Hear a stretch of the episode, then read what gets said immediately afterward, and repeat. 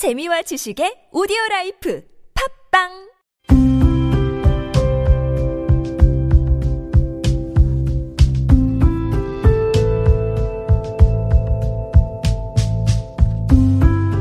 칼럼을 읽어드립니다.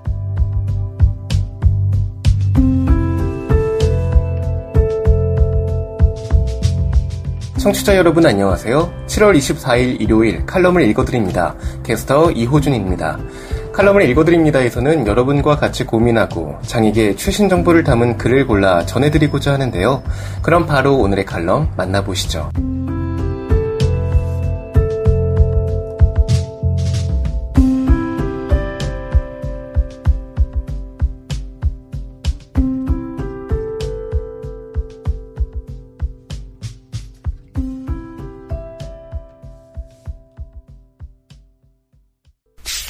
에이블 뉴스 이상한 변호사 우영우 무엇이 불공정일까? 칼럼니스트 임상욱 칼럼을 작성할 때 드라마나 영화를 잘 평론하진 않는다. 특히 장애인을 소재로 하는 드라마나 영화에서 접근하는 장애인의 모습은 비장애인 관점에서 주로 그려지고 묘사되고 있어 장애인의 관점에서는 당연히 모든 것을 이해하기 힘들기 때문이다. 보통 드라마를 평론하는 글들은 주인공의 관점에서 드라마를 평론하지만 보다 다른 관점으로 이상한 변호사 우영우에서 장애인을 어떻게 바라보고 있는지를 적어보도록 하겠다. 일단 줄거리는 한바다라는 로펌 회사에 새롭게 들어온 3명의 변호사가 있다. 하나는 주인공인 우영우와 그 친구인 최수연 그리고 권민우가 그 변호사들이다.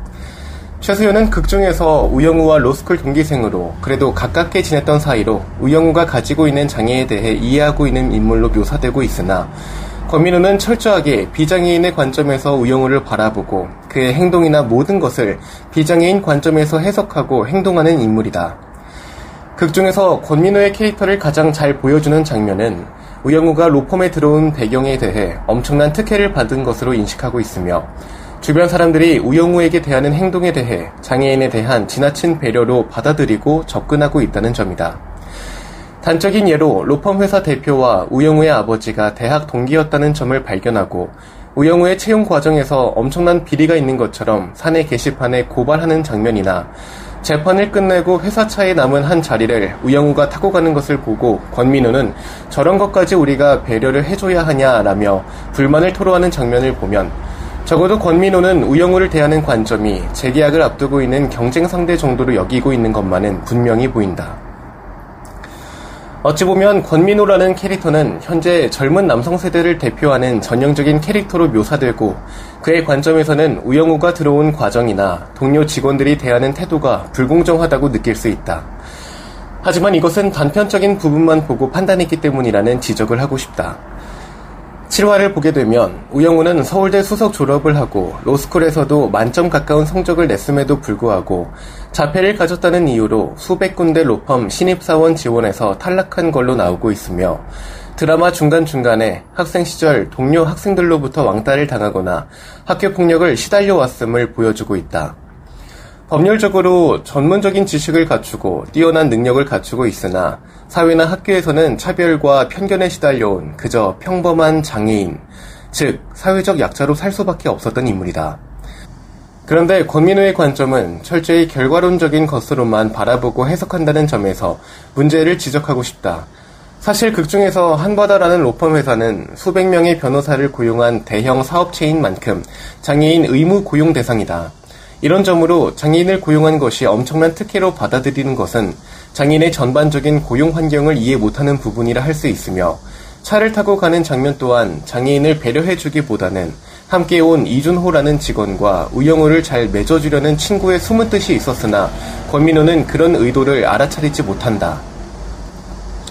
내가 하고 싶은 얘기는 드라마에 관한 것은 아니다. 현재 젊은 세대들이 장애인을 포함한 사회적 약자들을 바라보는 관점이 상당 부분 권민우의 시각으로 바라본다는 것이다. 하나의 예로 전국 장애인 차별 철폐 연대가 하고 있는 지하철 이동권 시위를 바라보는 관점이 바로 그런 것이다. 물론 전장현의 투쟁 방식이 불법적인 부분도 있고 이용객들에게 불편을 끼친 것은 사실이지만 그 배경을 본다면 이동권 보장 약속을 지키지 않은 정부나 지자체의 책임이 더 크다고 볼 수 있다. 하지만 일부 젊은 세대는 전반적인 부분을 이해하기보다는 불법적인 행동에 초점을 맞추는 것이 안타깝게 느껴진다.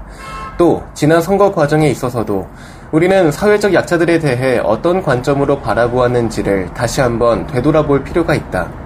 물론 세상을 바라보는 관점은 모두 다양하다. 드라마에서 묘사되고 있는 우영우와 최수연, 권민우가 장애를 바라보는 관점 또한 다 다양하고 다르게 받아들이고 있다. 하지만 장애인이 처한 전반적인 사회 환경을 보지 못하고 특정 부분에 대해서만 바라본다면 그것이야말로 숲은 보지 못하고 나무만 보는 큰 오류를 범하는 길이라고 생각한다. 지금 여러분께선 KBIC 뉴스 채널 매주 일요일에 만나는 칼럼을 읽어드립니다를 듣고 계십니다.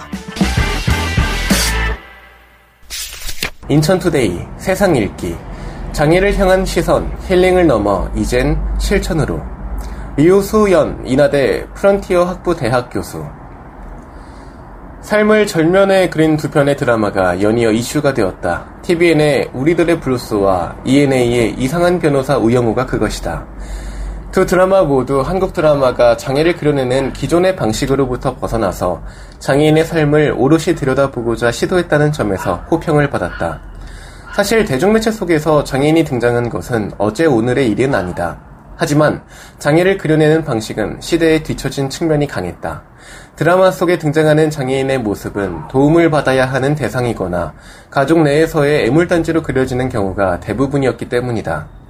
그뿐만이 아니다. 장애의 증상을 그려내는 방식 역시 상당히 왜곡돼 있던 것이 사실이다. 장애에 대한 정확한 이해 없이 일반적으로 가지고 있는 특정 장애에 대한 고정관념에 의존해서 그려지는 경우가 많았던 거다. 그런데 우리들의 블루스와 이상한 변호사 우영우가 장애 문제를 접근하는 방식은 상당히 다르다. 우리들의 블루스의 경우 다운증후군 배우 정은혜, 괄호 열고 영희역, 괄호 닫고 정은혜와 청각장애인 배우 이소별, 괄호 열고 별이역, 괄호 닫고 이소별을 캐스팅했다. 두 배우는 자신의 장애를 그대로 드러내면서 극중 인물을 연기한다. 장애를 연기한 비장애인 배우는 많았지만 실제 장애를 가진 배우가 그대로 등장하는 것은 처음이었기에 큰 이슈가 됐다. 그러나 이 작품이 시청자들의 공감과 호평을 이끌어낼 수 있던 이유는 따로 있다. 그것은 장애를 가진 배우의 캐스팅이 동정심을 자극하는 소품이 아닌 그들의 삶이 가진 진짜 가치와 의미를 이끌어낸 주제로 승화됐기 때문이다. 이상한 변호사 우영우는 비장애인 배우가 장애를 연기하지만 진정성은 결코 뒤처지지 않는다. 무엇보다 장애의 문제에 접근하는 배우 박은빈과 제작진의 태도가 놀랍다. 실제 자폐 스펙트럼을 가진 환자들에 대한 면밀한 연구로 완성된 우영우의 캐릭터는 우리에게 자폐 스펙트럼이 가진 다양성을 잘 인식하게 해준다. 무엇보다 장애인 우영우가 아닌 온전한 우영우의 삶을 위해 그녀를 받아들이고 도와주는 주변 인물들의 모습은 눈물 겹도록 아름답다. 그것은 우리 사회가 장애인을 향해 가져야 하는 시선이 무엇인지를 보여주고 있기 때문이다. 두 드라마 모두 2022년을 대표하는 well-made 힐링 드라마로 평가되는 것은 어쩌면 필연적인 결과일지도 모른다. 거기에 대해서는 그 누구도 이견을 제기하기 어려울 것이다. 그러나 드라마가 끝나면 씁쓸한 마음을 감출 수가 없다. TV 화면 밖의 현실로 나와보면 우리의 현실은 드라마 속 풍경과는 판이하게 다르기 때문이다. 지난해 12월 바쁜 출근길에 벌어진 전장연의 출근길 지하철 탑니다 시위가 시작됐다. 이 시위는 지난 6월까지 31차례 진행됐다. 출근길에 등장한 휠체어 시위에 대한 시민들의 반응은 다양했다. 전장연의 조사에 따르면 장애인 이동권에 대한 요구사항에 대해서는 82%가 지지를 표명했지만 시위 자체에 대해서는 61%만이 공감을 표했다. 어쩌면 이 간극이야말로 장애인에 대한 우리 사회의 이중성을 보여주는 또 다른 지표일지도 모른다. 드라마에 등장하는 장애를 가진 인물은 대부분 힐링을 표방하는 서사 속에서 등장한다. 드라마에서도 사람들은 때로 장애에 대한 조금씩의 편견을 품고 있기도 하지만 이내 반성하고 함께하는 일상을 꾸려낼 만큼 건강한 경우가 많다. 그래서 이 판타지는 아름답고 또 권장돼야 한다. 하지만 거기에 매몰되는 것은 위험하다. 우리의 기억을 되짚으면서 떠올려 보자. 우리들의 블루스의 은혜나 결의를 일상에서 마주친 적이 있는가? 이상한 변호사 우영우 같은 직장 동료와 함께 일한 경험이 있는가? 혹시 출근길에 등장한 휠체어를 낯설고 불편하게 느끼지는 않았는가? TV가 보여주는 진정성이 현실을 감추는 용도가 돼선 안 된다. 실천을 전제하지 않는다면 이 드라마의 힐링은 일회적인 것으로 소비될 수밖에 없다. 그러므로 이런 힐링을 판타지 안에만 가둬둘 수가 없다. 보다 적극적으로 우리 현실에서 그 가능성을 실천해야 한다.